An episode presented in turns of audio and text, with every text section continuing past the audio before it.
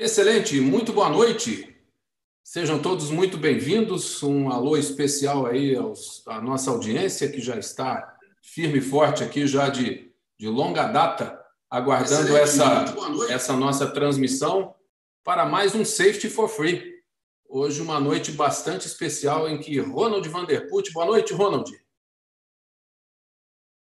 Tá sem o som aí. Não estou te ouvindo. E só falta ter problema de som, hein? Ai, ai, ai. Bom, eu não estou te ouvindo, Ronald, mas eu espero que esteja tudo bem. E temos a presença aí do Tenente Coronel Borges. Borges, a sua imagem também para mim aqui cristalizou.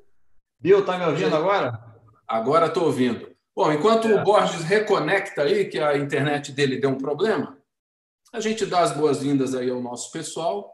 Já temos aqui quantos ao vivo aí? Deixa-me ver aqui, ó, 58, 58 já aguardando esse assunto bastante interessante que nós teremos hoje para tratar sobre as, os gravadores voo, né? CVR e DVR.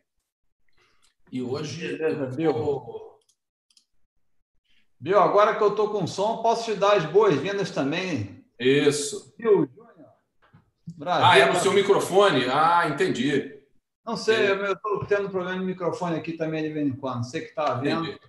Pessoal, muito bem-vindo aí ao nosso episódio de hoje. Uh, a gente já teve uma é, a segunda pane que acontece lá no, na rede do, do Cenipa. Eles estão resetando lá, vão entrar no ar já já aí.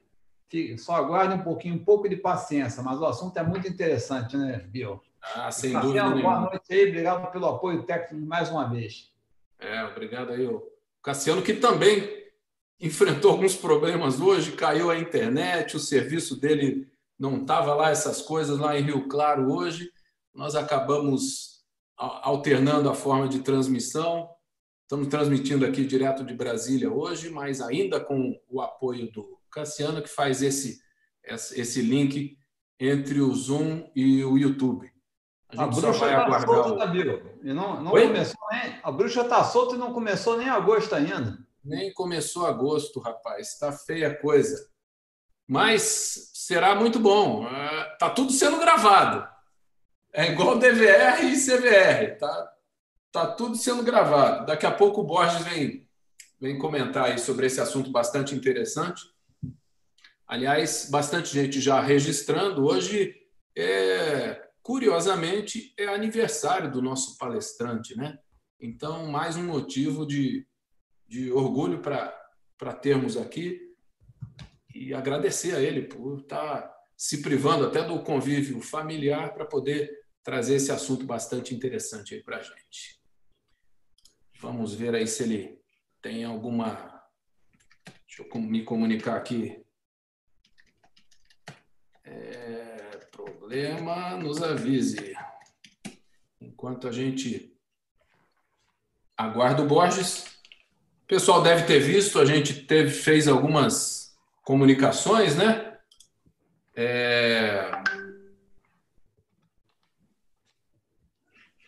Como é de novo, depois a gente corta no YouTube. Perfeito. O Cassiano vai fazer uma edição. A gente, em respeito a quem chegou cedo aqui, né? Está desde antes até das 19 horas, é, aguardando a nossa transmissão. É, nós vamos manter aqui. Depois, no YouTube, para quem for assistir o episódio gravado, a gente tira essa parte, porque obviamente não tem, não tem necessidade da gente manter esse, esse trecho aqui sem o, sem o nosso grande homem, que é o Tenente Coronel Borges. Aproveitar para mandar um abraço aqui para o pessoal. Saulo Alves, André Mota, Rodrigo Vitelli, Alexandre Figueiredo, grandes companheiros aqui, o Talasca, que está sempre na área, Alexandre Prado, Coronel Prado, que já nos apoiou aí com um episódio também do, sobre o, o Cenipa. Muito boa noite a todos. Pessoal aí ó, do Cenipa 3, suboficial Salles, um grande abraço. Coronel Franz, muitos anos aí labutando também na, na segurança de voo. Araújo Neto, não perde uma. Evandro Cachimiro também está sempre conosco. Gama, Valmar Gama, esse cara conhece alguma coisa, hein?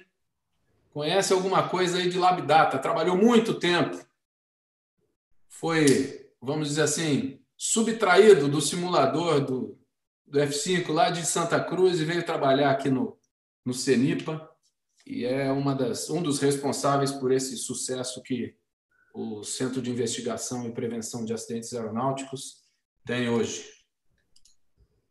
E nessa, nessa parte aí de degravação de dados, né? Entrou o Jansen aí também. Pô, Jansen faz tempo que eu não vejo. Vamos aproveitar, né, Bill, que a turma já tem bastante gente, 85 assistindo, né? Amanhã, um dos nossos mentores, né, o Marcelo Taborda, após passar um tempo afastado cuidando de tirar as licenças dele da EASA lá na Europa, né, na Ryanair, ele volta às ativas com o episódio inaugural da nova série chamada Jobs for Free. Então, o Marcelo Taborda vem amanhã às 19 horas a falar, fazer uma abertura dessa série, que vão ser vários programas, tem bastante material para a gente discutir. Na sexta-feira, temos um episódio aí com o nosso caro comandante Camacho, às 19 horas também falando sobre o acidente do TAM 3054, porque é o aniversário do acidente, dia 17 de julho, né? Exato. Em 2007.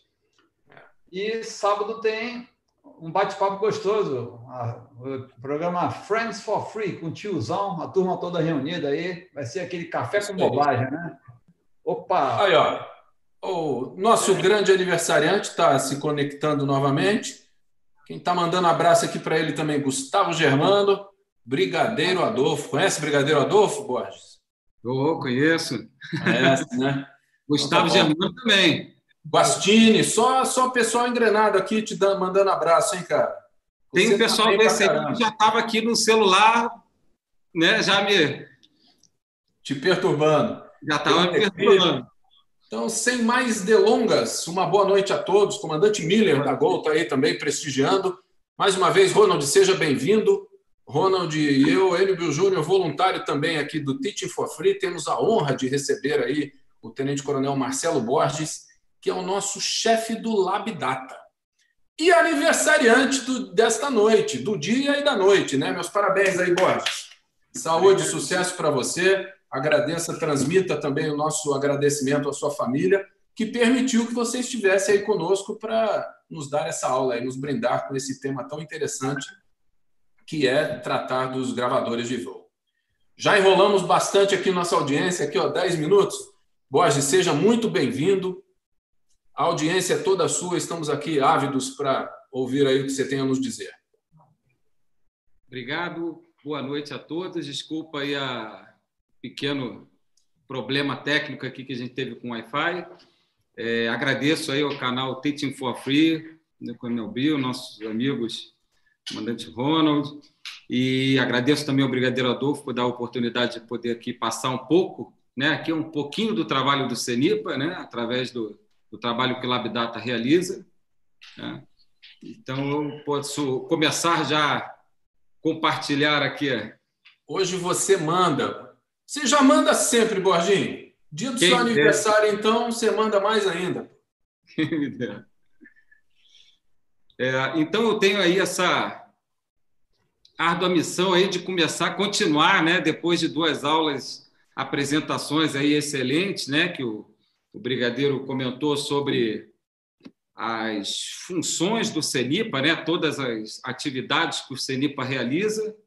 Na sequência, aí, o Coronel Prado passou sobre a filosofia CIPAER, né, então, como a gente faz a investigação, a diferença né, da nossa filosofia de investigação para uma investigação criminal ou um outro tipo de investigação.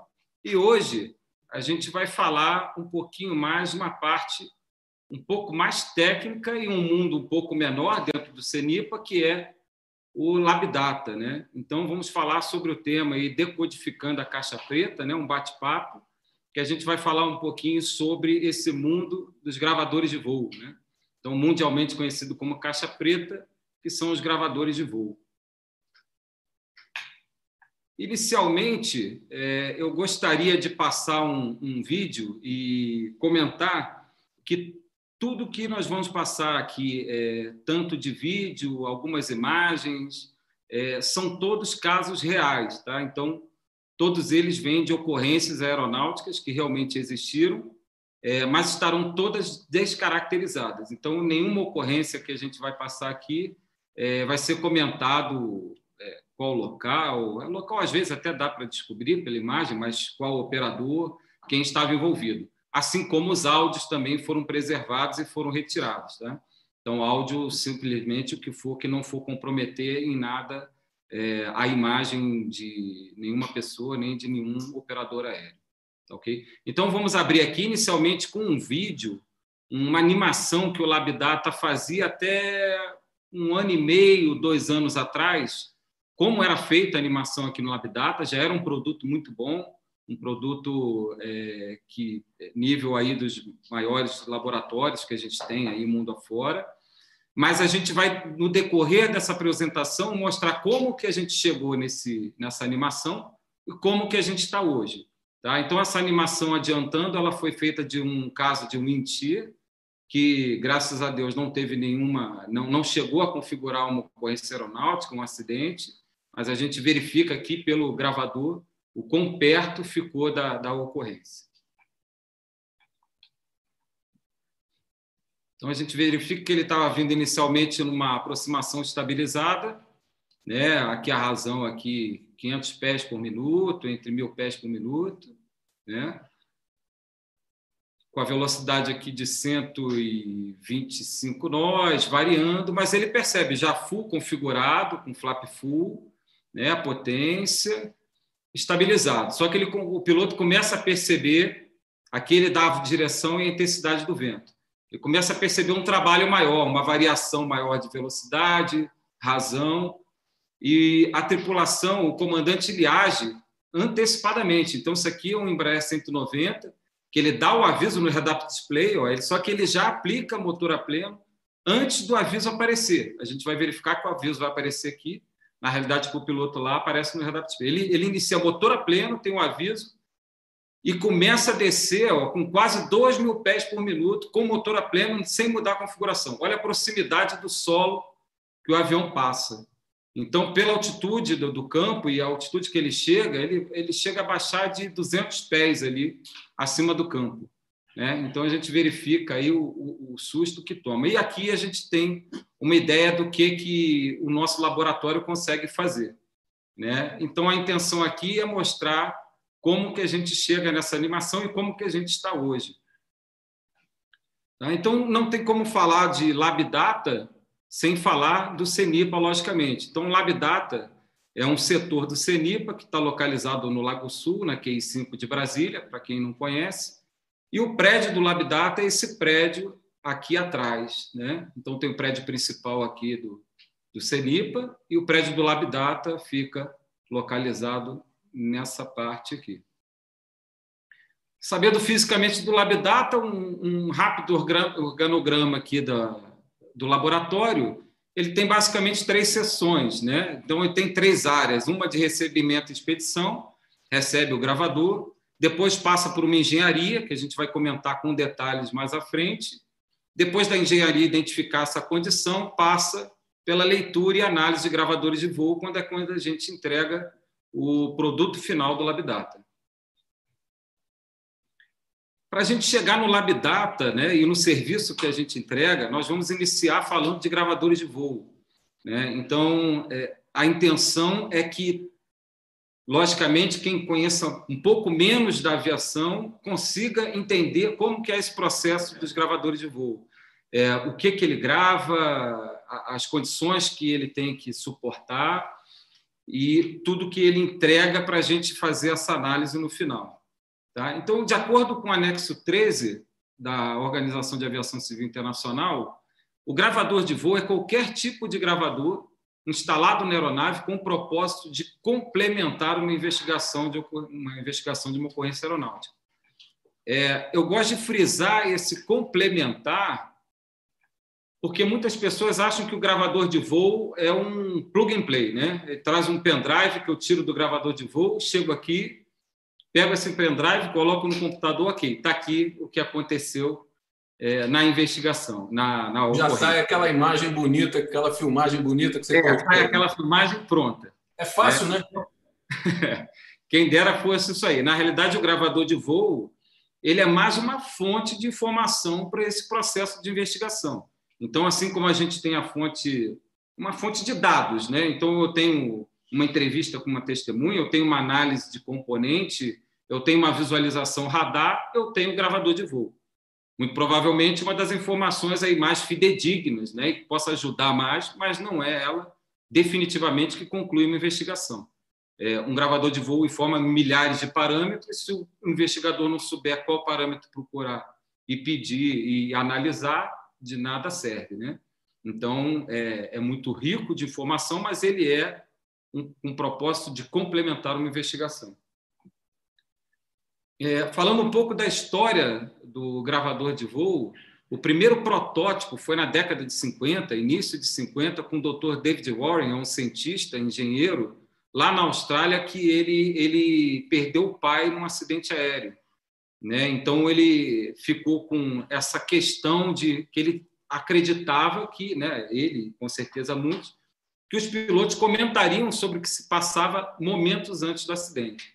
Então, ele desenvolveu um protótipo que armazenava até quatro horas de áudio, né, que é o que a gente chama de CVR hoje, e oito leituras dos instrumentos. Né? Então, era um fio, era um gravador que ele tinha como mídia um fio de aço e não tinha resistência ao impacto. Na sequência, ele lançou o segundo protótipo, que tinha maior precisão nessa leitura dos instrumentos. Então, na realidade, nada mais é do que o primeiro protótipo só que com uma, uma maior precisão e uma certa resistência a impacto. Né? É, não era, logicamente, cumprindo os requisitos que tinha hoje, mas a gente consegue verificar aqui que ele tem um, um basicamente era do primeiro protótipo dentro desse, desse dessa case aqui que tinha uma certa proteção. Só que na Austrália ele inicialmente teve uma rejeição, né? Então, foi entendido como uma forma de extrema vigilância, né? então, um problema de privacidade. Né? Aquilo era totalmente novo. É, a, a, comunidade ali do, do, dos pilotos começaram a achar que aquilo ali seria uma forma de manchar a memória. Então, assim, não, teve um acidente, eles vão identificar exatamente os parâmetros e todo o problema vai ficar em cima dos pilotos. Entendia-se assim. Logicamente que a, o propósito era esse, era de complementar. Então, na época, houve um interesse dos Estados Unidos e da Inglaterra, e a gente sabe quando grandes potências aí se interessam por algo, muito provavelmente esse projeto vai dar certo e vai para frente, é o que aconteceu. A primeira geração operacional, então, realmente que foi é, homologada e teve os seus requisitos né, é, divulgados, foi de folha magnética, chamado aço em canol. Então, era um gravador que ele tinha essa folha de, de, de aço aqui e gravava só cinco parâmetros. Então, proa, altitude, velocidade, aceleração vertical e tempo. Então, na realidade, era uma marca de agulha que ia fazendo essa marcação nessa folha magnética, e aí o investigador, através de um microscópio, conseguia ver, é, identificar esses parâmetros. Na sequência, a segunda geração operacional veio a fita magnética, né? É, como muitos devem conhecer aí, a fita cassete que chamam, né? Era, era gravado, no caso do FDR, do dados de voo, era um gravador que tinha essa mudança das cabeças de gravação após cada ciclo. Então, no gravador de 25 horas, que é como a gente tem hoje esse tempo, e eram seis trilhas sequenciais, quer dizer, é, passava uma vez 4 horas e 10, vinha para a segunda cabeça de gravação, vai a segunda outra sequência e assim sucessivamente. E ele gravava 25 horas. Ainda na fita magnética, dentro da segunda geração, eles gravam é, até 100 parâmetros. Né? Então, 100 parâmetros realmente já é algo que ajuda consideravelmente uma investigação. Então, a gente verifica aqui a, a fita, né? fita magnética e as cabeças de gravação. No caso do CVR, que é o gravador de áudio, era um gravador para 30 minutos. Então, ao invés de ser aquela sequencial, ele tem quatro trilhas contínuas que vai gravando nessas quatro cabeças separadas, 30 minutos, loop, depois ele volta, apaga e grava por cima nova informação. O interessante aqui é que ele, essa, essas cabeças são por canal, né? Então aqui um grava o comandante, outro o copiloto, o terceiro tripulante e o ambiente da cabine. Já na terceira geração operacional, que é a que a gente tem é, até hoje, né, a que está a geração que a gente se encontra, é a memória de estado sólido, o famoso chip de memória que é chamado, né, por aí. Então ele grava já hoje milhares de parâmetros, o, o que dá essa, essa restrição de gravador hoje é, de parâmetros não é mais o gravador, e sim essa conversa da aeronave com o gravador, né, que eu vou mostrar um pouquinho mais à frente. Essa capacidade está em constante evolução. Hoje, os gravadores do CVR, nós temos de duas horas e de 30 minutos. Né? Os de 30 minutos estão sendo desativados para ficar apenas com os de duas horas, no caso desse de voz. E no caso de dados, pelo menos as últimas 25 horas. Então, essa memória que fica dentro do gravador que a gente vai mostrar no próximo slide. Os gravadores mais conhecidos, logicamente que se a gente fosse falar é, de todo tipo de gravador que tem, é, a gente levaria aí um dia fácil, né? É, tem vários tipos de gravadores hoje. Mas os mais conhecidos e os que ainda são usados em larga escala na aviação, principalmente é, na aviação comercial, é o FDR e o CVR que eu comentei, né? o gravador de dados de voo, que é o FDR, né? o Flight Data Recorder, e o gravador de voz da cabine, que é o Cockpit Voice Recorder, que é o CVR. Tanto o CVR quanto o FDR, é, eles têm uma característica muito parecida. Então, a diferença visual de um gravador, ela não é dada pelo, por ele ser um CVR ou um FDR, e sim pelo fabricante daquele gravador que estabelece a maneira que ele quer fazer. Em, só que, de uma forma geral, eles seguem o mesmo parâmetro. Né? Então, eles têm basicamente quatro partes. Esse aqui é um gravador da L3, por curiosidade, mas todos eles seguem isso aqui. Eles têm um chassi, onde tem uma placa de aquisição para receber as informações do avião e enviar para a memória do gravador. Ele tem uma placa de interface e, no caso de um CVR, uma placa de compressão de áudio nessa área. Né? Ele tem uma beacon que quando está submerso ele começa a emitir né, uma, uma frequência de sinal para ser localizado. Além da bico da aeronave, ele vai ter esse do gravador para ser localizado. E ele tem a CSMU. Então, basicamente, o que a gente for falar para frente, ela vai estar, tá, ela vai ser baseada, né, sempre em cima do CSMU, porque a CSMU, essa parte aqui que protege, vamos chamar essa cápsula aqui que protege a memória, se chama Crash Survivable Memory Unit, é ela que tem que é, aguentar, tem que resistir todos aqueles parâmetros que, no caso, na época, era o CAI, é, definiu. Né? E o que interessa para a gente está aqui. São essas memórias, isso aqui que é o cérebro do gravador. É em cima disso aqui que a gente vai trabalhar. Né? Uma curiosidade interessante um gravador ele grava as informações sequencialmente nessas memórias. Então, o que, que acontece? Eu não tenho um chip de memória aqui que ele vai gravar determinados parâmetros ou determinado espaço de tempo. Ah, do tempo X a Y vai gravar nesse chip. Não. Ou parâmetro de velocidade, é, vertical speed, vai gravar nesse chip. Não ele grava tudo em todos sequencialmente. Então, se eu perder num impacto muito forte que dê problema até na CSMU, se eu perder um chip desse aqui, eu não perco um parâmetro ou eu não perco um intervalo de tempo. É, eu vou ter uma pequena falha que depois que o LabData fizer uma projeção, a gente consegue é, recuperar, mesmo tendo a perda desse chip. Em cima dessa CSMU que a gente comentou, aqui a gente já verifica que nós temos um novo, um novo design. Então, esse gravador foi posto aqui de propósito, já tem uma forma diferente dessa CSMU. Tem outros gravadores que é uma caixa inteiriça que a CSMU tem um outro formato dentro dele. Então, os parâmetros, os requisitos de sobrevivência dessa CSMU estão aqui embaixo. Né? Então, a gente consegue verificar o impacto um impacto praticamente instantâneo de 6,5 milissegundos é de 3.004 Gs que ele tem que suportar.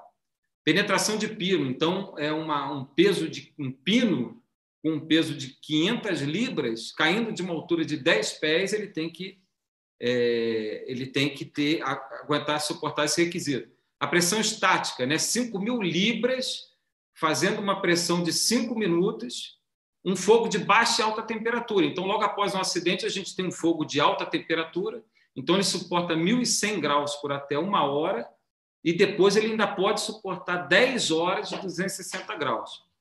É, essa resistência também tem que ser a imersão no mar por até 30 dias. E no caso da Beacon, dependendo do, do, da geração dessa Beacon, ela também emite dentro do mar, do mar eu digo né, submerso, por 30 dias ou 90 dias, até 20 mil pés em profundidade e diversos fluidos fora a água, 48 horas. Então a gente verifica que é muito forte esses requisitos e essa resistência. Eu vou mostrar mais à frente algumas curiosidades que a gente verifica aí que passa disso e a gente consegue recuperar. É interessante, Borges, que o, isso que você comentou aí, a maioria dos aviões tinha o beacon que era de 30 dias, né? que é aquele transmissor, localizador subaquático. A, a EASA é, emitiu uma norma que determinou que tem que passar para o de 90 dias, né? Por isso que existe essa diferença. Então, para quem voa e, e precisa saber, para aviões comerciais, a partir do dia 16 de junho de 18 já está valendo.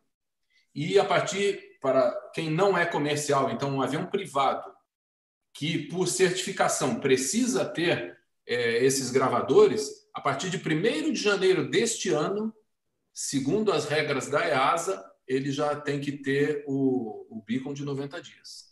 A bateria, Sim. né? De 90 dias, que aguenta é. a transmissão por 90 dias. Além Carlos disso, o gravador de duas horas também. Né? É. O gravador de duas horas também não vai ser mais permitido de 30 minutos. Exato. É. E Borges, o Arcádio Stalasca, que está nos assistindo, está curioso aqui para saber como é que os dados do avião, os dados selecionados ou disponíveis, chegam para dentro desses gravadores. Vou, vou, vou passar à frente. Beleza. Vou passar. É, a, a, intenção aqui é a gente mostrar inicialmente os parâmetros, mas eu vou mostrar como que ele funciona e conversa com o avião. É, houve uma matéria né, da, da History com a L3, que é a principal, ou com certeza uma das principais fabricantes de, de gravadores de voo, e é interessante a gente observar agora eu separei, eles têm dois, duas demonstrações. Aquela que eu comentei do pino e a de fogo de alta temperatura. To make sure these devices are battle tested, the next stop on the torture tour is the pin penetration test. Take this 500 pound weight, insert this quarter inch hardened steel pin in the bottom, hoist it up 10 feet and then drop it directly on the bullseye here and attempt to penetrate the crash housing. The test is meant to simulate the debris that could fly at the device during a crash. A special electrically charged rope is used so that when it severs, it delivers a perfectly centered hit. We take a nichrome wire and weave it through it, um, and we use a DC current to heat it up and melt it to a breaking point so that the weight drops center over where we had it set at. At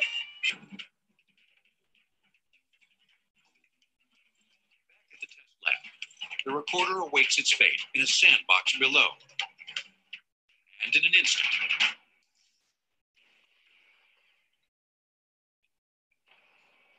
Five hundred pounds were no match for the box.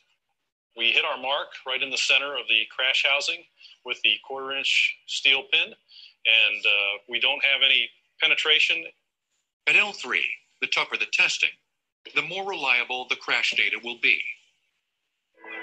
This test is to simulate an airplane crash where high temperature fire resulted.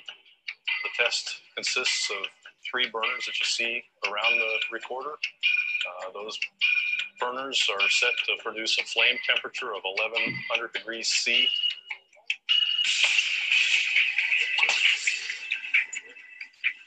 The black box must withstand the heat for the one hour test. As the aluminum housing ultimately melts away, the stainless steel case endures.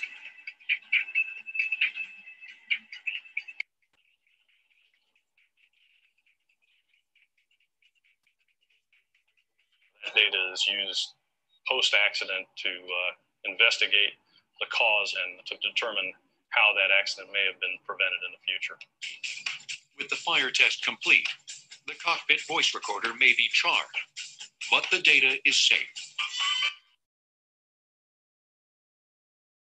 Então a gente verifica ali, né? É, o, o, restante todo ele é feito para não, não, não criar resistência, né? Então aquele chassi, aquela parte toda do gravador, ela pode ir embora. Mas a CSMU ela fica intacta e, como ele disse ali, né, o dado seguro. Mas vamos mostrar mais à frente que o LabData consegue, mesmo com aquele CSMU danificado, retirar a informação, o dado da memória. Então, dentro do gravador de voz, nós temos né, de 30 minutos ou duas horas, como eu falei, o 30 minutos não vai mais poder é, equipar as aeronaves, tanto fita magnética como memória de estado sólido. Também a fita magnética, como foi comentado da Beacon e das duas horas, também não vai poder mais equipar os aviões. É, mas de uma maneira é, para ter conhecimento do mundo maior do gravadores que a gente puder passar aqui, a gente manteve para ter essa explicação. O gravador de voz ele grava quatro canais, então ele grava é, aquele microfone que fica no left seat pilot, né, do comandante, o microfone que sai do right seat pilot, do, do copiloto, um microfone normalmente no overhead panel é, que pega o ambiente da cabine e um terceiro tripulante, o antigo engenheiro de voo. Né? Então ele pega esse, ele capta o áudio desses quatro canais e a gente consegue fazer essa seleção, é, deixar só um áudio, só outro ou os quatro juntos. Uma outra forma muito interessante que não é muito conhecida dentro do CVR é essa análise espectral que nós temos condição de fazer. Então, em cima do CVR, a gente consegue utilizar como se fosse um FDR. Né? Então, aeronaves menores, é, que não são obrigadas a ter, por, por regulamento, o, os dois gravadores a bordo, só o CVR, ainda assim a gente consegue, através dessa análise espectral, tirar alguns dados de voo. Como é que a gente faz? A gente faz esse contraste de análise gráfica de frequências, a fundamental e a harmônica, sonora da aeronave em um ambiente controlado com aquelas gravadas no CBR, né? no CVR. Então é importante as gravações que o investigador faz na aeronave em voo igual àquela da ocorrência.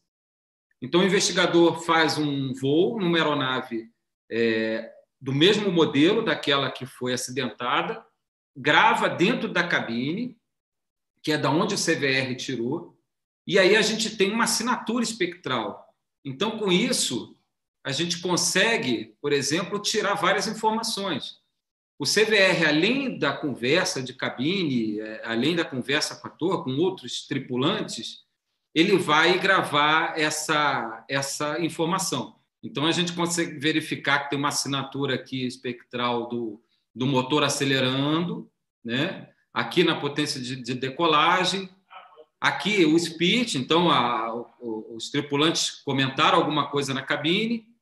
Além disso, eu consigo verificar que teve algum warning, né? teve alguma, alguma é, luz de aviso de emergência, o que for, e consegue também verificar aqui a separação. Né? Então, em determinada fase aqui de voo, teve uma pequena é, divergência aqui da rotação dos motores até a hora do impacto. Então, a gente verifica aqui pelo CVR, é, como eu disse lá no início, tudo aqui foi uma, uma ocorrência real que aconteceu. Então, isso aqui a gente consegue verificar, por exemplo, que nesse impacto os motores estavam desenvolvendo potência. Né? Do jeito que ele estava aqui com a potência, logo após aqui a, a, a decolagem, foi para o impacto. Então, a gente consegue através dessa análise espectral. Um outro exemplo, aqui no voo, aqui na parte de cima, nós fizemos um voo de teste é, e sabíamos que nessa frequência aqui foi o baixamento do trem de pouso. Né? E comparamos com o CVR de um avião similar. A gente verifica que a assinatura é muito parecida. Então, a gente consegue, através disso, as três pernas de trem, a gente verificar o tempo que foi baixado esse trem, porque a gente compara com essa assinatura. Além desse voo, a gente tem no Labdata já algumas tabelas que têm essa assinatura. Então, a gente já sabe a faixa de frequência que funciona determinados equipamentos quando estão operando. Né? Então, às vezes, até sem fazer esse voo, alguns equipamentos a gente tem condição é, de obter essa informação através do CVR, uma informação que, na realidade, é de dados de voo. Né? Aqui a gente verifica 1 minuto e 45 antes do acidente, né? a gente teve uma leve divergência aqui de hélice e a gente consegue identificar a exata rotação. Né? Então, ela estava uma a 1875, a outra a 1950. Né? Então, gerando uma 98,7%, 102,6%. Não é possível identificar, lógico, pelo CVR qual foi. É, é, isso a gente não consegue, mas a gente consegue identificar que teve essa diferença. É um grande ganho que a gente tem em relação ao CVR, que é uma capacidade que a gente também conseguiu, que muitos não conhecem. Saindo do CVR, comentando do FDR, pois não? Por isso, né, Boy, você falou da importância desse quebra-cabeça. É um pedaço de informação associado ao resto todo, né? É, o quebra-cabeça aqui é o tempo todo. É, é, é, tudo aqui começa num mundo, na realidade, binário, né? Que eu vou passar à frente. Aí começa o quebra-cabeça daí para frente. E o CVR acaba que também não é tão diferente. E quando ele não traz tanto quebra-cabeça, a gente coloca quebra-cabeça para poder tirar uma informação de dado de um equipamento que grava voz. Mas é, é, é, essa construção ela não é rápida, ela não é simples, né? Então por isso que a gente diz às vezes que ah, eu recebi um CVR e já está com a gravação do vídeo, né? Porque ela não é uma informação rápida, é, a não ser que seja um programa foco de uma empresa que é, os gravadores já são pré-determinados para aquela, né? Para fazer aquela obtenção. Mas nesse mundo de gravador de voo danificado, que a gente recebe do mundo todo, é, diversos fabricantes, não é um trabalho, nem do FOPA, é um trabalho simples. Né? E do gravador de voo, nessas condições, cada um se apresenta de uma maneira, se torna um trabalho realmente é, mais demorado, mais meticuloso. Então, o gravador de dados de voo, ele grava pelo menos as últimas 25 horas. Uma curiosidade é, interessante, a gente já teve no LabData um gravador que gravou 144 horas. Aí pode me perguntar como isso foi possível? Porque era um voo internacional. Então, o voo internacional ele tem uma, uma, uma taxa de atualização das informações muito pequena. É, ele não tem variações muito grandes das informações.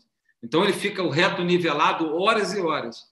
É, Para fazer uma comparação, se eu tiver um voo acrobático, é, assim, todas as informações, parâmetros vão, vão mudar muito.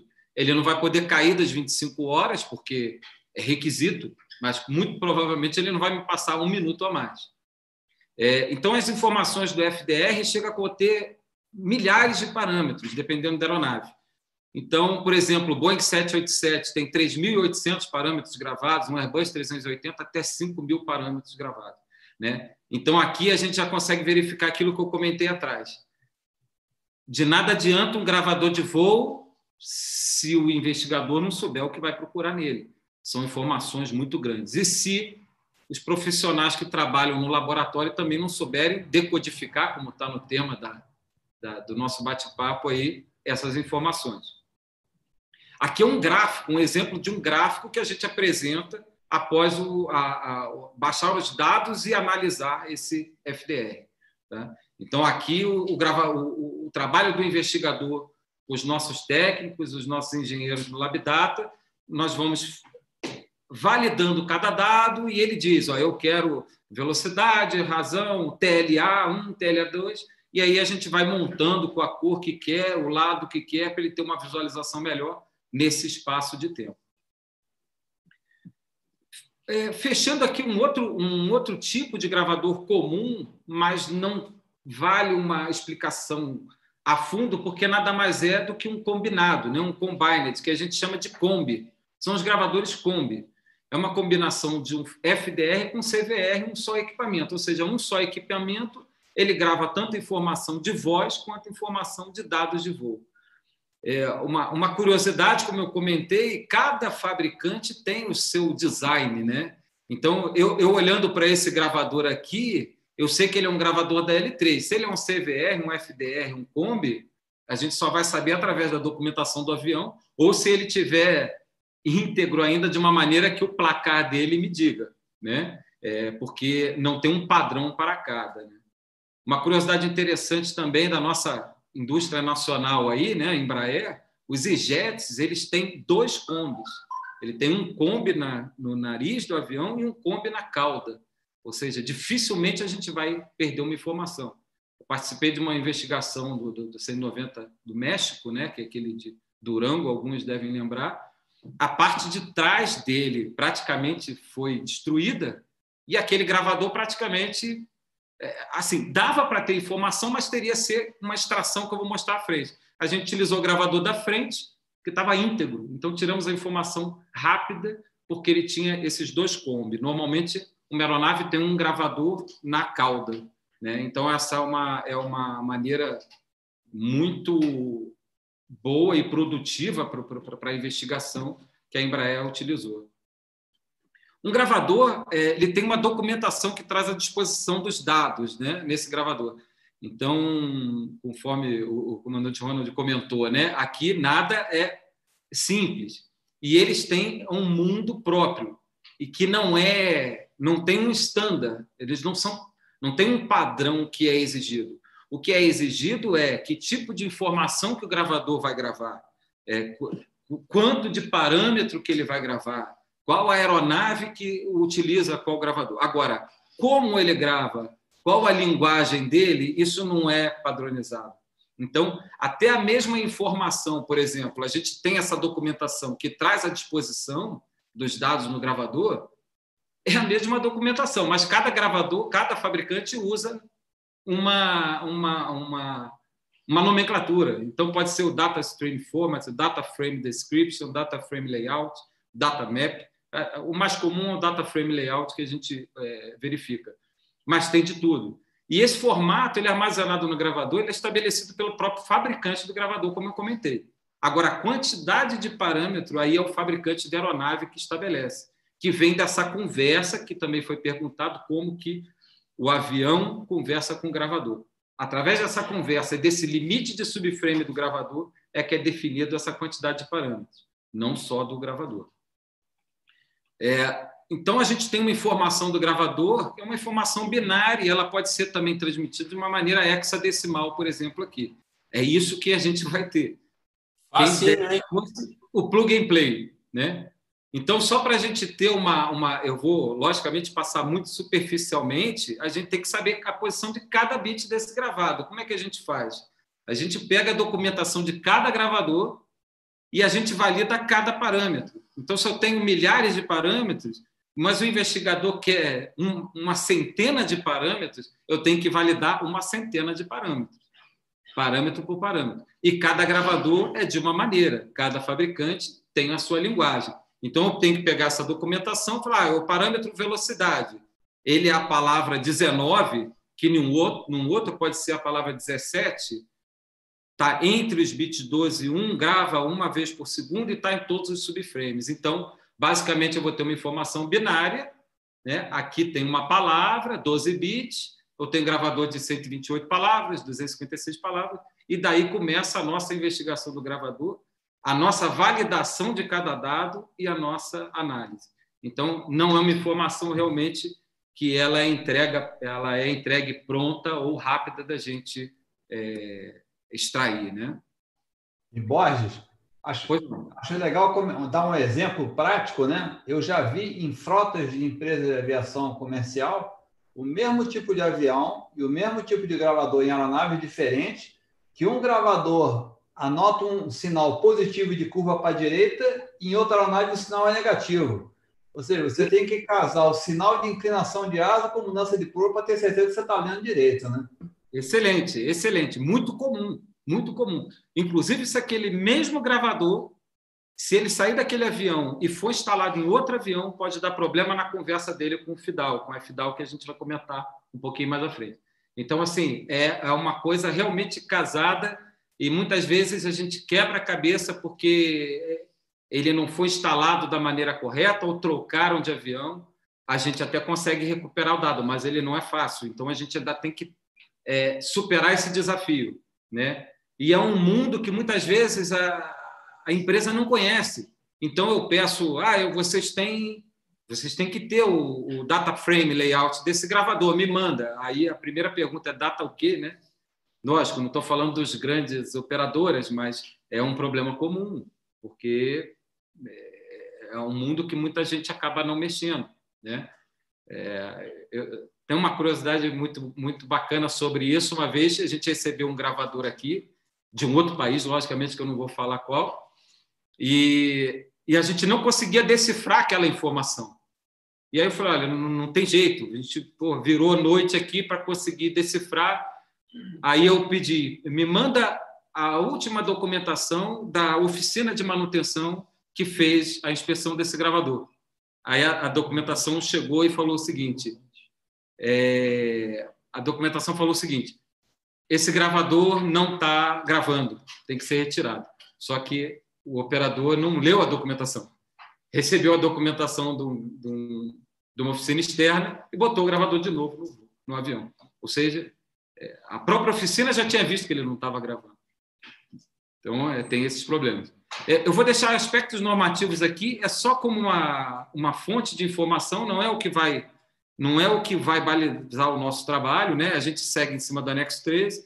Então, o anexo meio ele traz requisitos e parâmetros que o gravador é, tem que né, é, gravar, e o anexo 13 traz o, o trato do uso desse gravador à investigação. Em cima do anexo 13 é o que interessa realmente para a gente. Então, ele dá recuperação e manuseio para o pessoal qualificado. Uma das coisas que ele fala: o Estado que conduz a investigação deve solicitar um laboratório qualificado sem demora para efetuar a leitura do gravador de voo. Então, aí é uma coisa que a gente vê o ganho de se ter um laboratório no país. É, a gente o anexo 13, que prevê como se faz uma investigação, ele diz que uma das primeiras coisas que se tem que fazer é procurar um laboratório qualificado, e a gente tem em casa. Então, é um ganho espetacular para o Estado brasileiro é, a ascensão né, e a, a, o aperfeiçoamento do laboratório. Ele dá os critérios para a escolha de um laboratório, também um exemplo, e isso aqui também é muito importante. Ele diz que o Estado que utiliza um laboratório de um outro país ele deve convidar um representante acreditado desse país do laboratório para participar da investigação. Ou seja, um exemplo, o Peru solicita uma, uma, uma um, que a gente faça uma análise no gravador deles. Pelo anexo 13 da ICAO, eles têm que convidar um representante acreditado do Brasil a participar da investigação. E o Brasil tem acesso a todas as etapas da investigação por isso. Então, é, o fato da gente ter esse laboratório no país e, e, e fazer investiga e fazer análise para outros países permite que a gente participe de mais investigações e traga um, uma, uma capacidade, uma vivência para os nossos investigadores é, maior ainda. Então, aqui eu deixo só como exemplo, se alguém tiver alguma curiosidade depois para se aprofundar um pouco mais no, no, no assunto, né, alguns requisitos do equipamento que tem nas normas da ANAC, né, os RBACs geral, do transporte aéreo público, de empresas é, do estrangeiro, do exterior, e da parte de investigação do CENIPA, NSA 33 e MCA 36, que trata algo de, de, de gravador, logicamente que não é, na profundidade que a gente está passando aqui, mas às vezes mais profundo em algumas áreas que a gente não vai é, abordar. Então, eu deixo aí como uma curiosidade para quem quer se aprofundar um pouco mais. Agora tem uma, uma, um slide que passa aquilo da pergunta que a gente vai mostrar melhor. Então, como é que acontece esse processo dessa conversa, vamos dizer assim, do, do gravador com o avião? Né? Eu tenho um avião que tem mudanças aqui nas superfícies e nos parâmetros. Essas mudanças elas vão sendo gravadas pelo FDAO, né, que é a unidade de aquisição de dados de voo de um avião. Ele vai gerenciar essas, essas informações do, da superfície de comando, dos parâmetros, vai enviar como uma informação binária para o gravador, né? Então, esse gravador de dados vai receber essa informação binária e vai armazenar na CSMU que eu comentei. A gente com, a, gente, com a cablagem, o software e, o, e os equipamentos específicos, baixa esse dado bruto e com esse dado bruto, com um software, outro software para fazer análise, e de acordo com aquela documentação que eu mostrei, a gente vai decifrar isso aí e vai trazer essa informação binária que o gravador é, recebe do FDAL em unidade de engenharia. Então, basicamente, esse é o processo como um todo que vem do avião até a nossa, até a nossa análise. Como curiosidade, a gente verifica, né? a gente passou lá, deu 30, 30 dias submerso, né? a gente verifica aqui, e 20 mil pés é, de profundidade. A gente verifica no caso do Air France aqui que ele ficou dois anos submerso e foi recuperado. É, o caso da Lion Air, agora há pouco, né, recente, em, em outubro de 2018, teve um gravador recuperado janeiro de 2019, ou seja, três meses. É, só aquele triplicou aquele parâmetro, aquela, aquele requisito. Né? Então, a gente verifica realmente que esse processo do, essa, o CSMU, quanto que ele garante e quanto que os laboratórios evoluíram para extrair essa informação, mesmo que esteja danificado. Agora entraremos aí, propriamente dita, no nosso LabData, né? no nosso laboratório.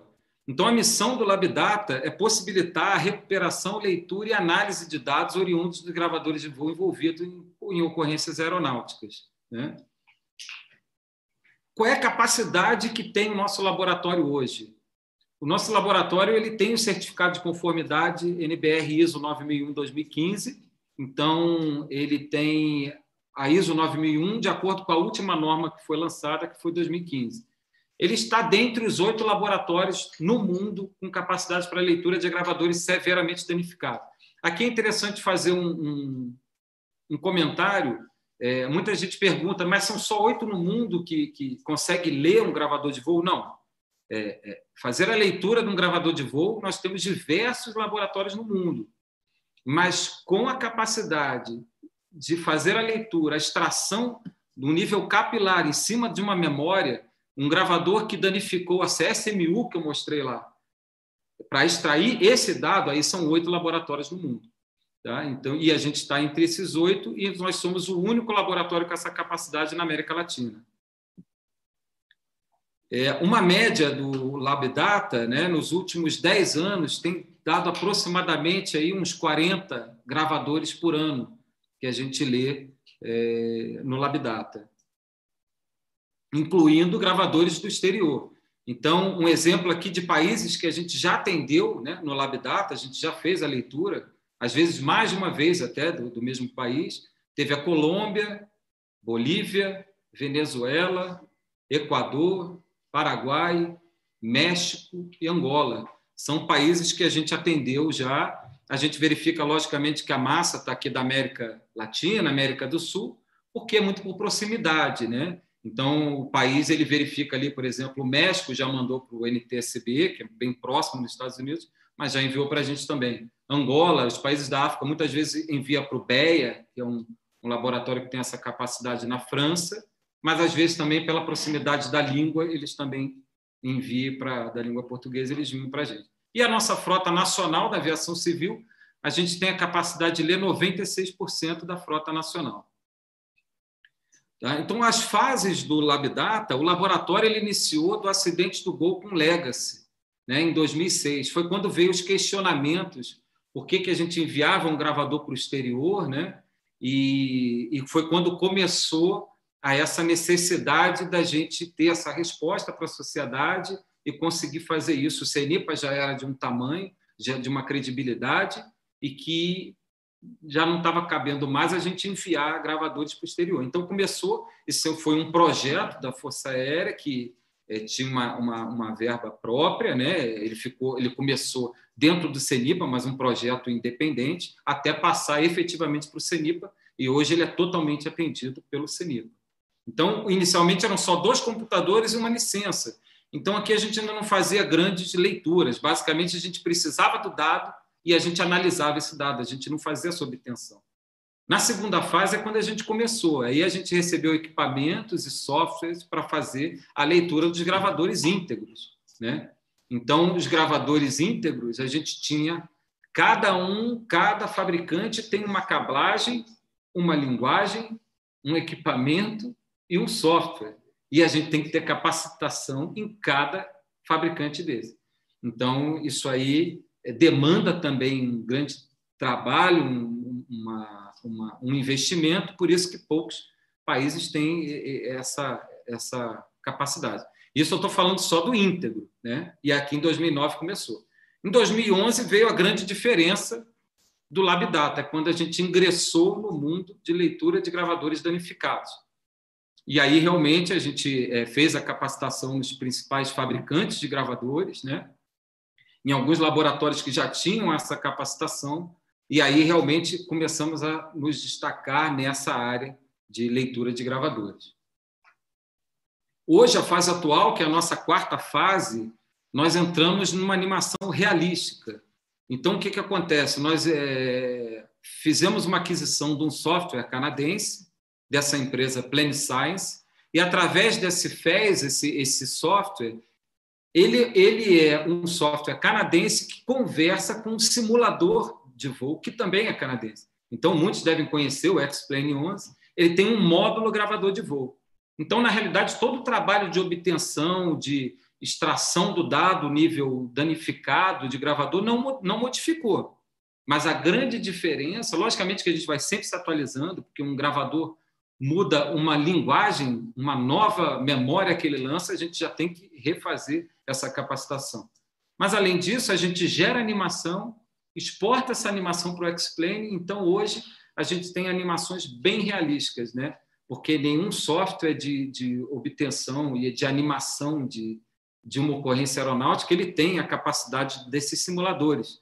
Eles têm um realismo muito grande, tanto de avião quanto de terreno, de modelos de, de, de avião, né, de objetos. Então, é, as nossas animações hoje estão bem mais realísticas. Então, quais seriam as etapas da investigação de um gravador? Né? Nós temos primeira etapa, a obtenção. Então, eu fui para um sítio, teve uma ocorrência aeronáutica e o nosso gravador está íntegro. Como é que a gente faz isso? A gente simplesmente vai fazer a obtenção do dado. Né? A gente vai pegar esse gravador, a gente verifica aqui nessa sala que a gente tem um chassi que a gente chama de cadeia reduzida, de cada família, de cada fabricante de um gravador. E uma coisa interessante, o LabData faz desde a segunda geração. Nós temos a capacidade de obter o dado de um gravador de fita magnética. A gente tem aqui ó, os chassis de gravadores de fita magnética ainda. Então, o que, que a gente faz? Pega esse gravador, é, coloca, é, insere aqui a cablagem dele, alimenta, utiliza o software desse desse gravador aquela linguagem e baixa o dado. Isso é uma obtenção. Então, como eu falei, existem vários fabricantes e uma diversidade de famílias dentro de cada fabricante que exige essas diferenças de interface, cada um tem a sua. Agora, se eu for para o sítio da ocorrência, tiver uma ocorrência aí catastrófica e que o gravador chega dessa maneira, né?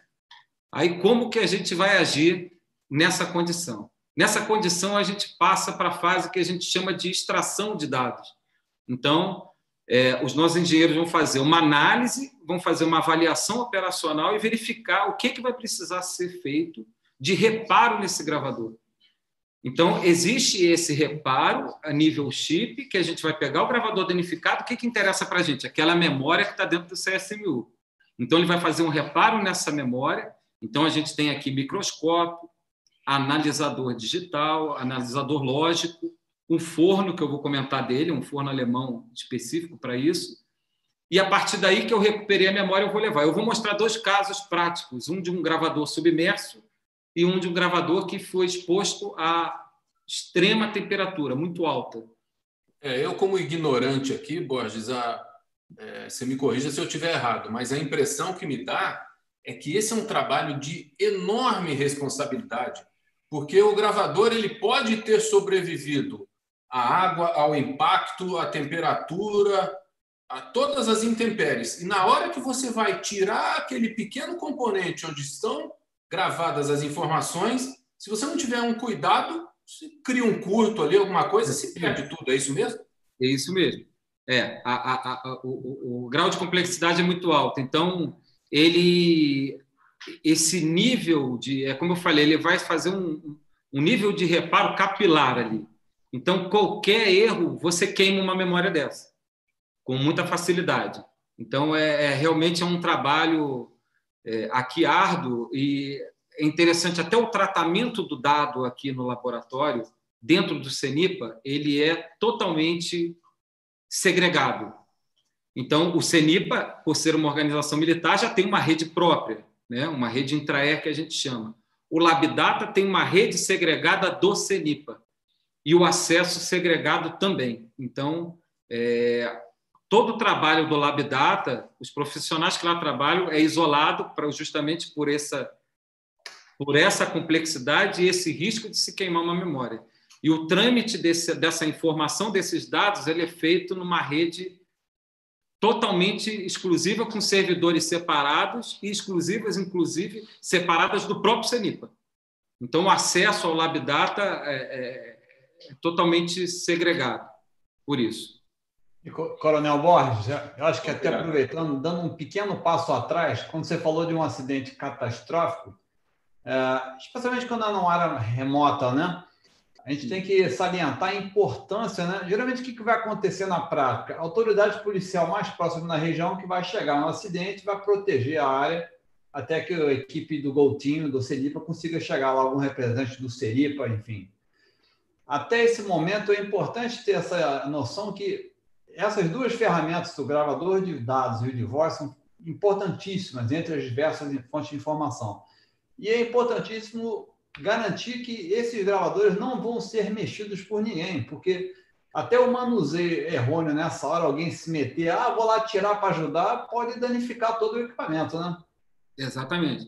É, de imediato, o CENIPA faz um, um contato com, quem primeiro chegou ou soube. Então, a gente já passa informações de como é o gravador, a gente tem informação daquela aeronave, rapidamente o LabData é acionado, passa as informações desse gravador, como é que ele é fisicamente, para orientar as equipes de busca que aquele é o gravador. Então, além da gente ter a importância do resgate desse equipamento, para as equipes de busca saberem também que esse equipamento requer um manuseio é, especial. Então, é, como você falou, é, o Seripa às vezes vai chegar um pouco antes, depois o Seripa, mas dificilmente seremos os primeiros a chegar. Né? Então, vai ter o, polícia, o, o bombeiro, né? Então a gente tem essa orientação e todos passam até também a gente procura dar dentro das nossa, da nossa capacitação dos nossos cursos essas informações que né, a sociedade e quem mexe com aviação entenda isso aí. Então, um exemplo de gravador submerso, por exemplo, aqui foi um gravador, como eu disse sempre, caso real, a gente verifica que ele foi submerso até pela etiqueta aqui, ó, a gente verifica que ela está aqui enrugada, de, né, molhada. O que, que acontece aqui? É, um gravador, quando ele está submerso, normalmente, é, aparentemente, ele é um gravador íntegro. Né? Aparentemente, porque ele, ele entra no, no, na, na, né? ele, na água, ele, ele não ganha grandes impactos. Porém, ele, para a gente, é um gravador danificado porque muito provavelmente ele recebeu uma umidade, ou se não, eu vou comentar mais à frente de um ponto sensível que o gravador tem. Então a gente abre, tirou a CSMU, né? CSMU normalmente é uma, um composto aqui de metal ou titânio, né? E com os isolantes. Então a gente retirou o CSMU desse gravador, abriu e tivemos acesso à nossa memória. É aqui que interessa, é aqui que tem o dado que a gente se interessa. Feito, é, isolando essa memória, a gente vai colocar no gravador, é, no, desculpa, no, no forno. O forno, esse forno alemão, é um forno que ele tem a capacidade de manter a exata temperatura em um exato tempo é, programado. Então, como é que isso é feito? Eu tirei um gravador, eu tirei um gravador né, da água. O que, que eu preciso fazer? De imediato, peguei esse gravador, vamos supor que ele estava no mar, coloco um, um dispositivo, um container, um, um recipiente com uma água, de preferência desalinizada. Se não tiver água mineral, vai na sequência até a água que for salgada mesmo, não tem problema. O que não pode é ele ficar muito tempo em contato com o ar, que começa o processo de, de oxidação. Então, eu tirei esse gravador, rapidamente ele vai para um recipiente com água. Vem para o CENIPA. Desse recipiente, eu tirei o gravador para trabalhar e extrair essa memória da CSMU. Eu vou ter dois tempos entre a retirada do mar e a entrada nesse recipiente com uma água desalinizada, e vou ter um segundo tempo, que é desse recipiente para o forno, que é o tempo que a gente trabalha. Eu lanço esses dois tempos em, um, em, uma, em uma documentação, que isso vai me gerar uma curva. Com esses dois tempos que ele ficou em contato com o ar, essa curva vai dizer: olha, eu preciso ficar em tanto tempo, em tantos graus, subiu mais 5 graus a cada um minuto, e aí vai fazendo uma curva, uma projeção que ele vai subindo, fica constante e desce. Esse forno tem essa capacidade. Então, eu vou para esse forno, depois programado, fez essa secagem, de novo, aquela grande responsabilidade, né, como o Bill falou, de a gente não perder esse equipamento, numa secagem não danificar. Retirei, ele está seco, sem danificar. Eu também tenho um tempo para fazer um processo de solda nele, mesmo depois de, de seco. A gente corta esse flex cable, então isso aqui é o que a gente diz que é o ponto sensível dele, né? Porque é o único momento, a única peça, vamos dizer assim, que tem contato de dentro da, da CSMU, que faz aquela proteção, com o mundo externo. Então, ele é feito, por exemplo, em alta temperatura para romper, para ele não transferir o calor de um gravador que está queimando no avião para a memória. Né?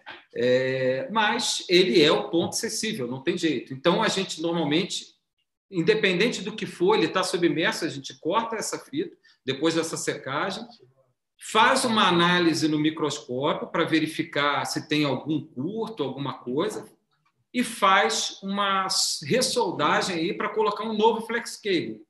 Aí eu tenho uma memória trabalhada e nova, vamos, vamos, chamar assim, uma memória em bom estado. O que é que eu faço? Vou para aquela sala que eu mostrei, pego um chassi daquele, daquele fabricante de gravador e engano esse chassi. Faço um upload do firmware dele, digo oh, agora você é o gravador que estava no avião. Né? Então, eu, através de um upload, eu engano aquele firmware dele para dizer, engano ele, né? Faz, colocando um firmware igual ao do, do gravador do avião, insiro essa memória retrabalhada, como se fosse a dele, nova, para poder fazer a obtenção do dado bruto. Então, isso é um gravador submerso. Agora, no caso de uma condição de, de extrema temperatura, né? É, você chega lá no sítio da ocorrência, o gravador ele está como se fosse num, numa, num forno, por horas e horas e horas.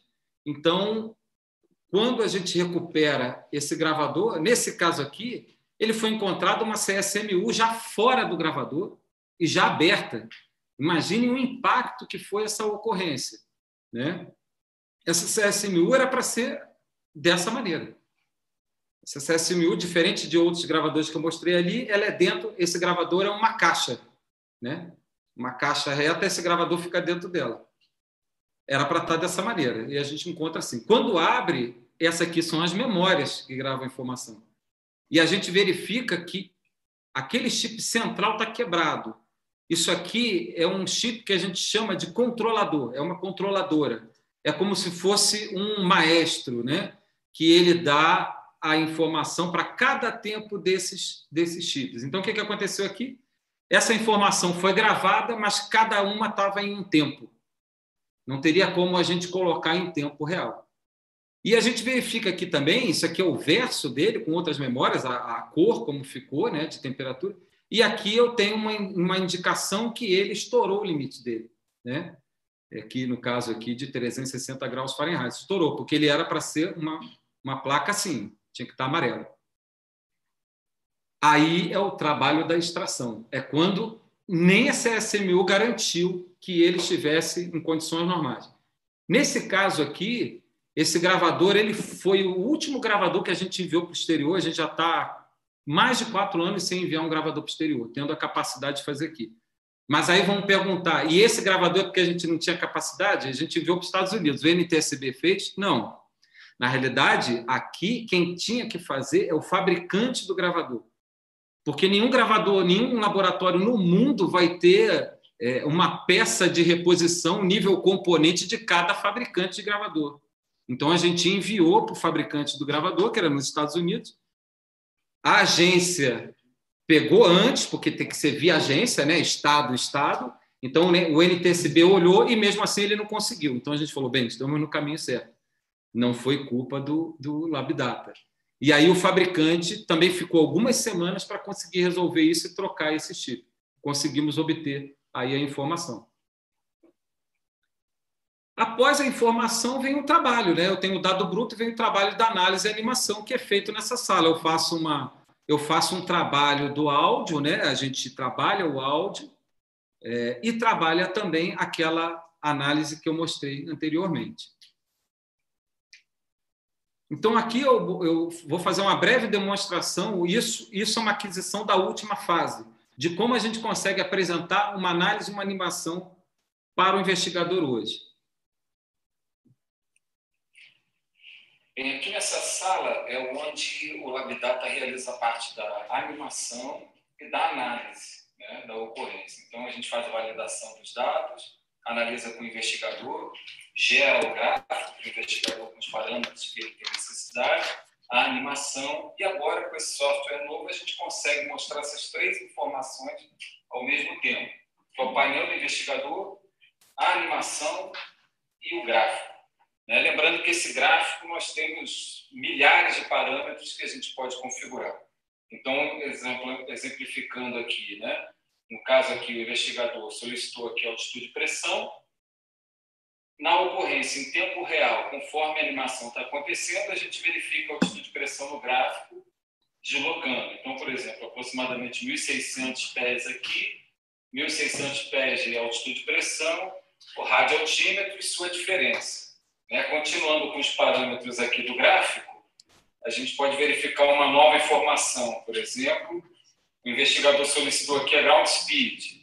Né? Então, a gente verifica que, conforme o avião está na final aqui para o pouso, está com a ground speed aqui de 148, que está batendo aqui com 148 nós, a indicada de 138, dando uma diferença aproximada de 10 nós. E aqui, só exemplificando um último parâmetro aqui do gráfico, que o, que o investigador solicitou, a gente pode verificar o vertical speed. Então, a variação aqui é 800 pés por minuto aproximadamente, 750, 800 pés por minuto, indicado. Então, a gente verifica que ele encada o painel do investigador com a animação e com o gráfico. Além disso, ele pode configurar esse painel do investigador. Então, aqui a gente tem outras informações, por exemplo, temos o pitch do avião aqui na linha verde, 3,5 graus aproximadamente, com ângulo de ataque de 7, e o ângulo da trajetória do voo aqui, em vermelho, 3 graus, que é a trajetória, o pitch e o ângulo de ataque. Né? Além disso, nós temos os dois side stick aqui, no caso um Airbus, o comandante e o copiloto. A gente verifica que ninguém está atuando no comando agora. Acabou de desengajar o piloto automático e o comandante está atuando nos comandos e não o copiloto. Está né? Tá com 35 graus de flap, 27 de slat, os parâmetros aqui de motor N1, 56, 53, variando. Né? Aqui o ângulo TLA de manete, o rudder e a superfície de comando, 35 de flap, a variação de aileron e a gente verifica aqui que agora próximo de cruzar a cabeceira, na realidade aqui a pista está deslocada, né? quando estiver próximo lá na deslocada, vai estar aproximadamente os 50 pés. Né? A gente verifica que após o toque na pista, ele vai continuar exemplificando aqui as superfícies de comando, grau de spoiler, e aqui é uma ocorrência que ele toca fora da pista. Né? E com isso o investigador tem todas essas informações que ele solicita podendo, logicamente, ser customizado de acordo com a necessidade da ocorrência e o tipo de ocorrência.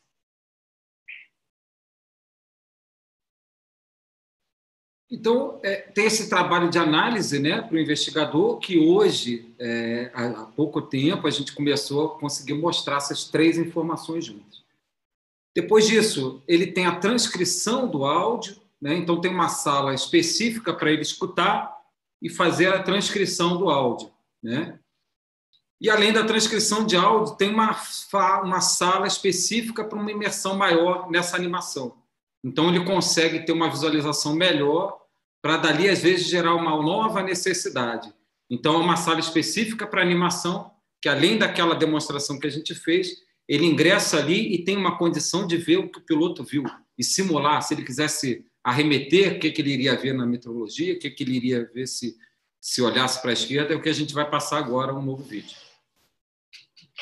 Tem como colocar uma visão externa da aeronave e verificar essa superfície se deslocando nesse momento. Então, foi para Lapifu agora, configurando para a final para o pouso. E a gente identifica que o, o avião tem essa padronagem de semi pela logicamente, para preservar aí a.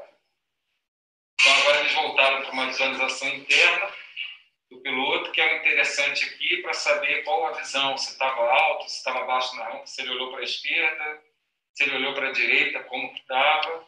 Logicamente que aqui a gente está fazendo no modo de demonstração com a meteorologia boa, né?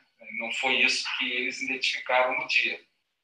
Mas faremos uma outra passagem com os dados meteorológicos que estavam no momento da ocorrência, né? Então a gente tem como colocar nesse software tanto metade da hora quanto uma espécie que sai da, naquele momento e fica uma representação gráfica muito boa. Então a gente identificou, por exemplo, quando o comandante passa o call-out que foi visual no terreno, a gente vê que está visual com terreno. Não é agora o caso. Dá para verificar pelas luzes que ele está alto na rampa.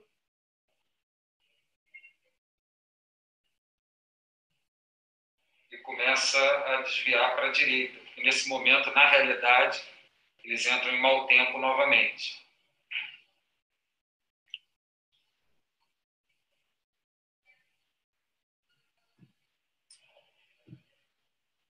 E aí a gente verifica que muito provavelmente ele já pousou fora da pista. Agora a gente não sabe precisar se o toque já foi na grama, se foi fora da pista, ainda tinha uma roda na pista e outra fora. A gente precisa fazer uma nova tomada, uma visão externa.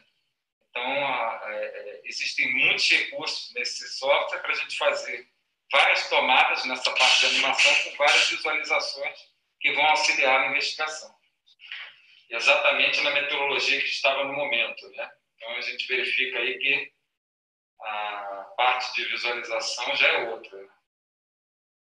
Visualizar o terreno e prosseguir na aproximação.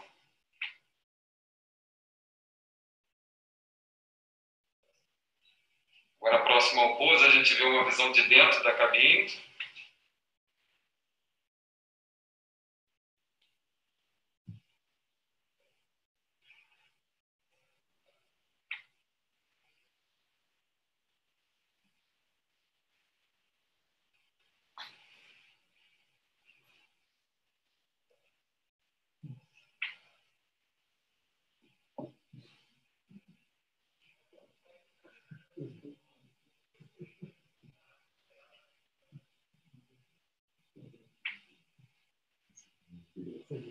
toque fora da pista, que já foi analisado com a parte da meteorologia boa, né, que a gente limpou na investigação para poder identificar melhor, e depois com a meteorologia ruim. Ele consegue visualizar o terreno né, em forma visual, e logo depois ele entra numa névoa que ele perde momentaneamente a pista de vista, e aí que ele deixa a aeronave desviar. Bem, esse foi o trabalho né, específico da animação. E agora um projeto que o LabData tem ainda para esse ano de 2020, né? É, tudo bem que o Covid está atrasando alguma parte de capacitação, mas esse projeto deve sair ainda esse ano, né? Já foi já foi iniciado o processo para compra de uma, da realidade virtual. Então, nessa mesma linha que a gente viu nessa sala para os investigadores ficarem mais imersos. Então, às vezes, ali senta um, um investigador com um psicólogo e escuta e tem essa, essa condição de vivenciar aquilo, a, a ocorrência, né? como o, o, piloto vivenciou, só que dessa maneira, com o óculos, vai ficar mais ainda, de uma maneira mais real ainda. Então, esse é o projeto que está previsto ainda para esse ano. É, encerrando aqui, eu deixo é, meu contato, né, o contato do Labdata, o contato é, do CENIPA, né, o Fale Conosco, para quem quiser tirar qualquer outra dúvida, se é, aprofundar um pouco mais, quiser visitar o Labdata aqui, as portas estão abertas e deixo aí para dúvidas que eventualmente surjam. Excelente, ah, Muito obrigado, meu amigo, por, por essa uma aula, uma verdadeira aula, no, na acepção completa da palavra. Só vou pedir para você, por gentileza, interromper aí a, a transmissão para que a gente possa te ver melhor. Ótimo, excelente. E vamos passar aqui as perguntas. Eu vou pensar algumas, a gente já está com mais de uma hora aí para não, não te cansar demais. Eu, pô, hoje é teu aniversário, a gente está roubando o seu tempo aí que você poderia estar. Tá... Tranquilo, esse é, esse é o maior presente. Ah, muito obrigado pela gentileza aí. Borginho, não sei se você vai poder responder, mas nós temos uma pergunta do Marcelo Gonçalves, a quem nós já agradecemos, porque ele fez uma doação aí pelo Superchat. Por que, que não é utilizado o vídeo? Essa deve ser uma pergunta recorrente, né? As câmeras no, no cockpit, isso seria uma informação útil para um investigador? Existe, existem já gravadores de imagem. Né? Existem já gravadores de imagem. É, dentro daqueles outros gravadores que eu comentei, um deles é de imagem. Né? E alguns eles estão até embutidos no lightweight, que a gente chama, que são os menores, que gravam praticamente só essa informação, alguns também. É, só que aí existe, cada país está num processo de certificação desse gravador. Tá? Então, é, aqui no Brasil mesmo, até onde eu acompanhei, esse processo não estava é, fechado, né? Então, ainda não teria essa, vamos dizer assim, autorização para pegar imagens da cabine numa aviação, por exemplo, regular. Então, cada país tem um processo de, de certificação desses gravadores de imagem. Então, eles já existem, mas não é tão simples assim o seu uso. Então, como eu comentei lá no início, a, a rejeição dos gravadores, né, a, a evolução deles também passa por um processo de homologação. Então, hoje no Brasil, a gente ainda não tem essa homologação. Existe um estudo que não pegue é, no máximo a mão do piloto. É, existe um estudo em andamento, mas hoje a gente não tem essa. Né, não depende só do Labdata usar, né, e sim da certificação para que os aviões usem esse tipo de equipamento. Exato. Capacidade nós temos. É. Agora temos a, a, certificação do uso dele na aviação. É. Cada país tem um processo. É. Ontem no encontro. Mas isso vai ter que passar pela, pela certificação, obviamente, né? De, e até essa, esse debate todo, se é conveniente ou não ter uma, um gravador de, de imagens também num cockpit, por exemplo. Ronald, é, você tem alguma pergunta aí? É, ontem, por exemplo, no board meeting do NTSB, discutindo o acidente do Atlas Air em Texas, né, o Boeing 767, em que aparentemente o copiloto teria ativado o toga switch com o, o pulso ou com o relógio, né? Estava se discutindo profundamente essa questão da gravadora de imagem. Se teria ajudado, provavelmente não. Então, não é também uma solução mágica, tem suas restrições. E tem as questões legais em cada país de privacidade, enfim. O grande problema disso, né? Uh, infelizmente, a gente vê hoje em dia, né? Você tem um acidente, de repente, logo depois aparece gravação de, de áudio vazada. Então, imagina vazar uma imagem de cockpit de um acidente, até em respeito, eventualmente, da tripulação em caso de um acidente fatal, né? Então, é uma área que pode trazer benefício, mas ainda tem que ser muita coisa a ser estudada ainda.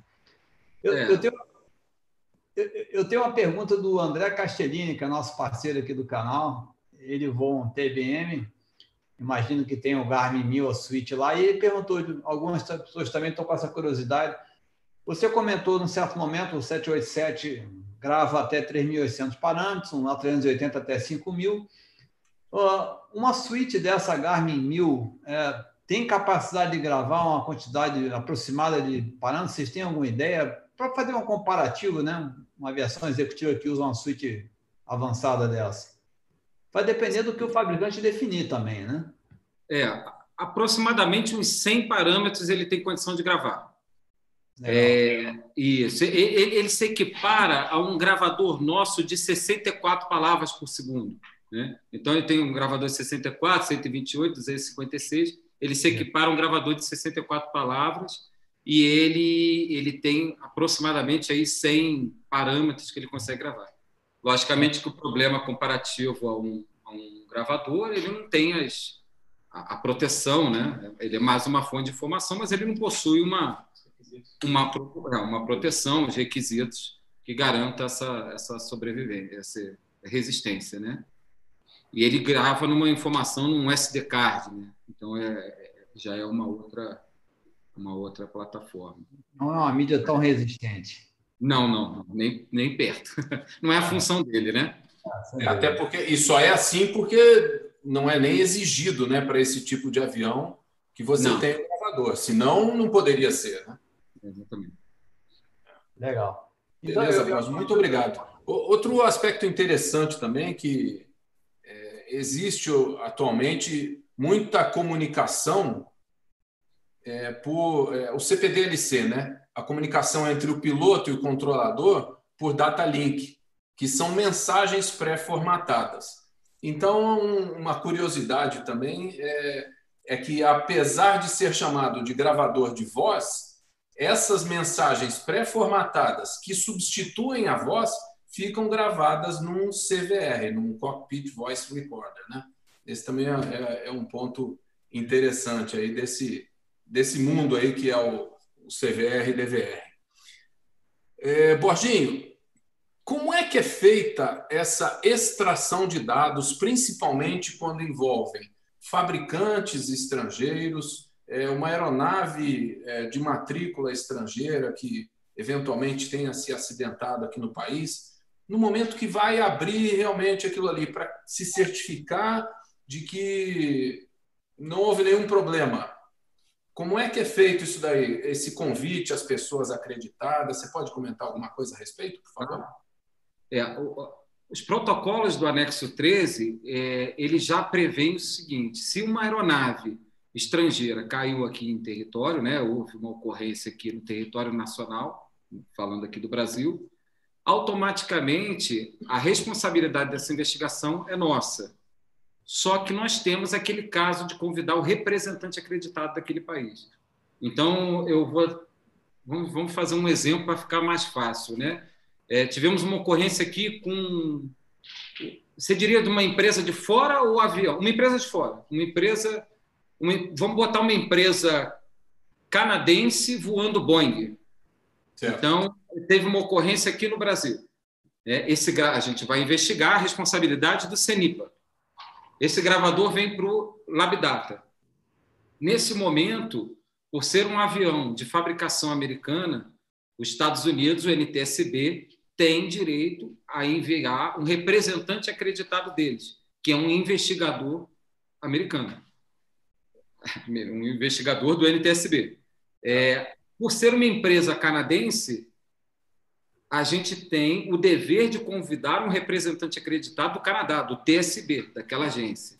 Então, esses representantes acreditados são investigadores desses países, eles têm direito a participar de todos os processos, todas as etapas da investigação. O gravador é uma delas. Então, nesse caso, a gente faz o processo todo aqui no LabData, faz ali a, extração ou a obtenção de dados aqui do LabData, com o acompanhamento desse investigador que foi nomeado pelo NTSB dos Estados Unidos, porque era um avião de fabricação é, é, americana e tem um representante acreditado do Canadá. Esses dois vão acompanhar todo o processo, porque ele é um avião, um operador canadense. Então é assim que funciona. É. Interessante. É, é, é, só um detalhe: o, o país ele pode não enviar ele tem o direito de falar: não, eu não vou é, enviar um representante. Normalmente ele vai colocar um representante acreditado que ele chama de não viajante. Ele pode ser que ele nomeie um representante acreditado, mas fale: olha, Senipa, pode prosseguir com as suas, as suas análises, é, só vai enviando os e-mails, vai deixando a gente ciente que a gente não vai participar fisicamente. Mas eles têm esse direito de participar presencialmente. Assim é, foi com aquele comentário que eu falei do México, né? Isso. Então a gente foi para lá. É, eu faço um paralelo com a própria aula que você nos deu aqui hoje. A transparência é completa. Eu acho que isso daí ilustra muito bem que o objetivo de extrair esse tipo de dado é sempre buscando lá no final a preservação de vidas, evitar novos acidentes e ter uma aviação mais segura. Do mesmo jeito que você abriu a caixa preta aqui para a gente, é, fazendo essa analogia, né? É, durante uma investigação, todos esses representantes acreditados são convidados para que justamente o relatório seja feito ouvindo a opinião de todo mundo que, de uma maneira ou de outra, está envolvido, né? E os gravadores não estão isentos dessa mesma transparência que é dada. Então, fica aqui esse registro, eu acho que é um ponto muito importante para a gente deixar marcado aqui. Boa noite. Tem duas perguntas aí. Uma é uma finalização dessa, por exemplo, se acontece um acidente de uma nave de registro matrícula brasileira ou estrangeira dentro do Brasil, o CENIP é o responsável. E ele imagina que seja o responsável por proteger esses dados. Sim. Ah, uma autoridade de outro país pode pedir a remoção desses dados para o seu país para analisar, ou ela leva uma cópia e o CENIPA mantém o original? Como funciona isso na prática? Uma curiosidade minha.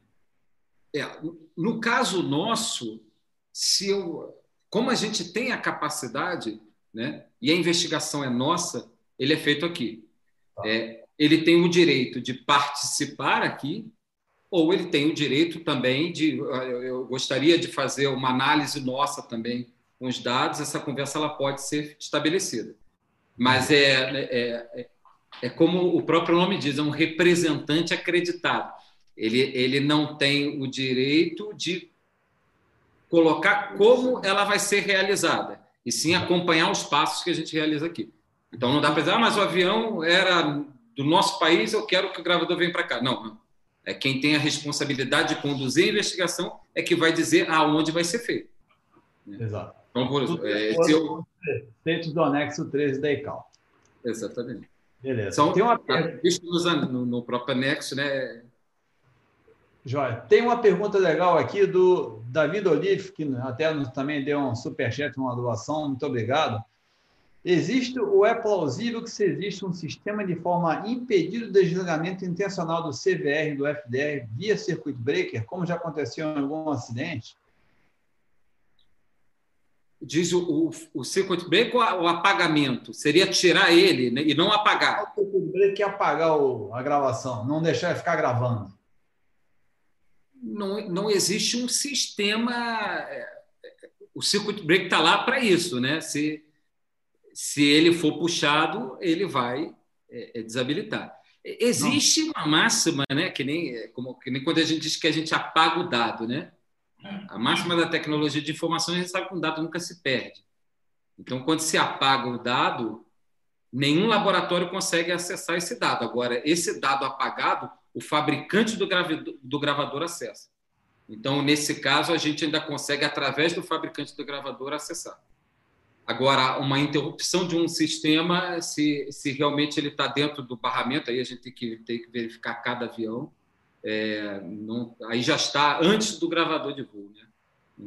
a, a, existência do circuito de break, eu imagino, seria um requisito de certificação para interromper algum problema, caso ele dê algum curto, algum problema. Exatamente, exatamente. E é, escapar, né? Porque os mundos se conversam, né? É que nem o caso da, da, da imagem, né? A gente não pode só falar como CENIPA, não, eu gostaria de ter tudo. Eu tenho que escutar diversos setores né, da, da aviação. É, às vezes a gente acaba entrando até em, em, algumas teorias da conspiração, né? Achar que todo mundo foi lá e desligou o gravador porque já estava pensando, ou mandaram um sinal eletrônico para desligar o gravador do avião. Também não é assim, né? É, eu acho que é importante registrar que as oficinas testam os gravadores. Ele até mencionou o caso do, do PR-AFA, né? As oficinas testam e tem que atestar que aquilo está funcionando. Mas muitas vezes o, o sistema falha. É, e é isso que aconteceu até mesmo nesse infeliz, nesse triste acidente aí. Né? É, ele, ele deixou de gravar determinadas coisas, mas o que ele estava gravando lá atrás ficou registrado. Então Sim. o gravador é. manteve os dados. Infelizmente aconteceu mais uma vez, de, raríssimo, mas acontece do gravador por alguma condição, manutenção ou o que aconteceu, ele parou de gravar. Né? Então a gente tem voos antigos naquele gravador, mas não tem o voo da... é raro, mas acontece. É, é o piloto é até existem procedimentos que o piloto, para quem leigo não conhece, né, o piloto testa. Então você entra, cada avião tem uh, sua forma de testar, mas você clica em determinado botão, pressiona lá e vai ouvir, por exemplo, um, um tom lá em X Hz, que ele significa que o gravador está funcionando adequadamente, ou uma luz no, no feno, por exemplo, era assim. Então, existem cuidados que a gente toma, né? Mas eventualmente a máquina também pode falhar. É, já, aconteceu, já aconteceu a gente receber um gravador, por exemplo, de fita, que eles afirmaram, não, o piloto fazia o teste, a luz acendia. Porque realmente ele estava gravando porque ele estava girando, mas a fita estava fora. Então não gravava a informação. É uma máquina, né? pode acontecer problema. É legal. E hoje é interessante comentar para quem não conhece que tem alguns DFDRs que a aeronave, ao posar durante o trânsito entre um voo e outro, eles já usam a rede 4G e transmite esses dados para a empresa para fazer o monitoramento do foco, né, no Data Record. Ou, às vezes, é tirado a unidade fisicamente, vai lá e troca o cartão de memória. Né? São duas maneiras também de se acessar esses dados. Né? É, foi uma bela aula. Como uma bela aula. A gente não quer abusar de você no seu aniversário. É, já estamos com uma hora e meia aí, já vamos partir para a rodada final aí, dar um pouco mais de tranquilidade aí para o Borginho. Ronald, suas considerações finais aí, meu nobre amigo. Eu fiquei muito impressionado, fazia muito tempo que eu não ia ao CENIPA, já estou há quase 14 anos fora do Brasil e venho acompanhando a distância, né?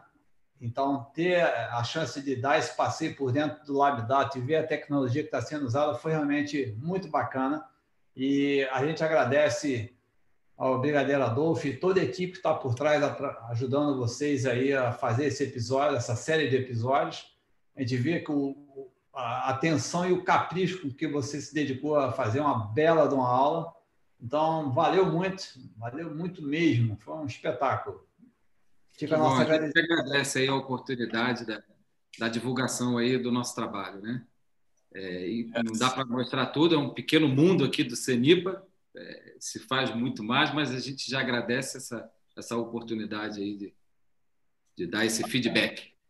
Nós eu acho gratos aí por essa parceria aí com o CENIPA, né? Eu acho, eu acho importantíssimo, né? A gente deixar essa mensagem antes de encerrar que realmente não é uma ciência perfeita. Acontecem erros de gravações, erros de transmissão, de aquisição dos dados. Então, por maior tecnologia e proficiência técnica e humana, podem acontecer falhas e você não conseguir a resposta que você tanto procura às vezes, né? Pode acontecer, sim. Gente, você vai ficar por último, porque além de ser o nosso palestrante, você é o aniversariante, né? Então, eu gostaria de pedir aí a quem ainda está na nossa audiência, temos aí 130 pessoas a bordo. Quem não se inscreveu, por favor, se inscreva no nosso canal para que conteúdos como esse, de qualidade, cheguem cada vez mais a mais pessoas e que a gente possa levar essas informações que são relevantes para a comunidade aeronáutica para quem precisa delas e quem deve recebê-las para tornar a, a nossa aviação mais segura, né? Deixe seu comentário aí ao final, like, se não gostou também pode deixar o dislike, comenta aí o que, que a gente pode estar tá aperfeiçoando, que novos assuntos podemos estar trazendo para né, até mesmo nessa parceria com, com o CENIPA aí, que muito gentilmente nos acolheu, para que a gente possa trazer novos episódios aí que seja do interesse de todos. Agradeço ao Borges aí por ter nos brindado com essa aula excepcional, como eu disse. Pô, a, a, a, transparência foi o, o, a palavra-chave. Nada, a caixa já não é preta, nem a parte de dentro ficou preta agora. Então tá, tá tudo bem, muito bem esclarecido. Se alguém ainda tiver perguntas, pode mandar, a gente encaminha para o CENIPA para que eles possam é, nos, nos responder.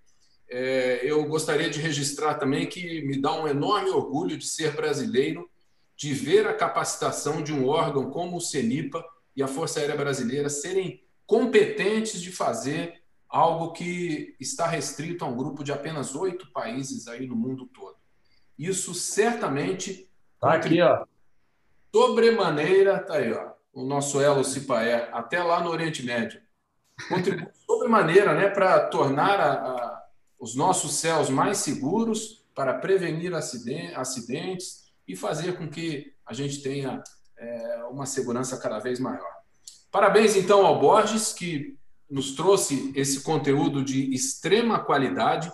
Muito obrigado àqueles que é, participaram no nosso chat, em especial ao Marcelo Gonçalves e ao Davi Oliveira, que fizeram suas contribuições para manter essa estrutura que é necessária para que continue sendo gratuita, né?